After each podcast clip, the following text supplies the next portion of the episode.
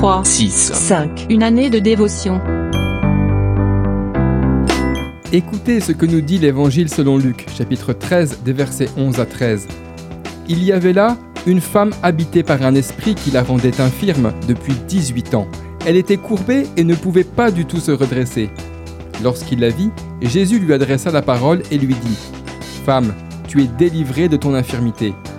Il posa les mains sur elle. Immédiatement, elle se redressa et se mit à célébrer la gloire de Dieu. Avez-vous déjà essayé de compter tous les miracles relatés dans la Bible?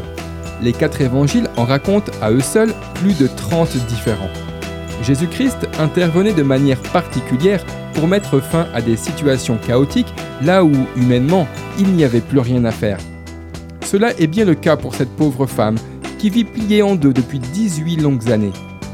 Nul doute que cette infirmité l'avait profondément usée et fragilisée sur le plan psychologique. Mais Jésus croise son chemin, s'arrête et ne fait rien de moins qu'un miracle en sa faveur. En un instant, il la redresse et une nouvelle vie commence pour elle. Croyez-vous au miracle? Êtes-vous dans une situation qui vous semble irréversible? Un homme qui est né sans bras et sans jambes a dit ⁇ Je garde toujours une paire de souliers dans mon placard, car je crois au miracle. Un miracle ne s'explique pas, il se vit et seul Dieu sait quand et comment le déclencher. Aussi, quel que soit votre besoin, ne désespérez pas. Gardez dans le coin de votre cœur une dimension de foi pour le miraculeux, nous dit l'Évangile selon Jean chapitre 20, les versets 30 et 31.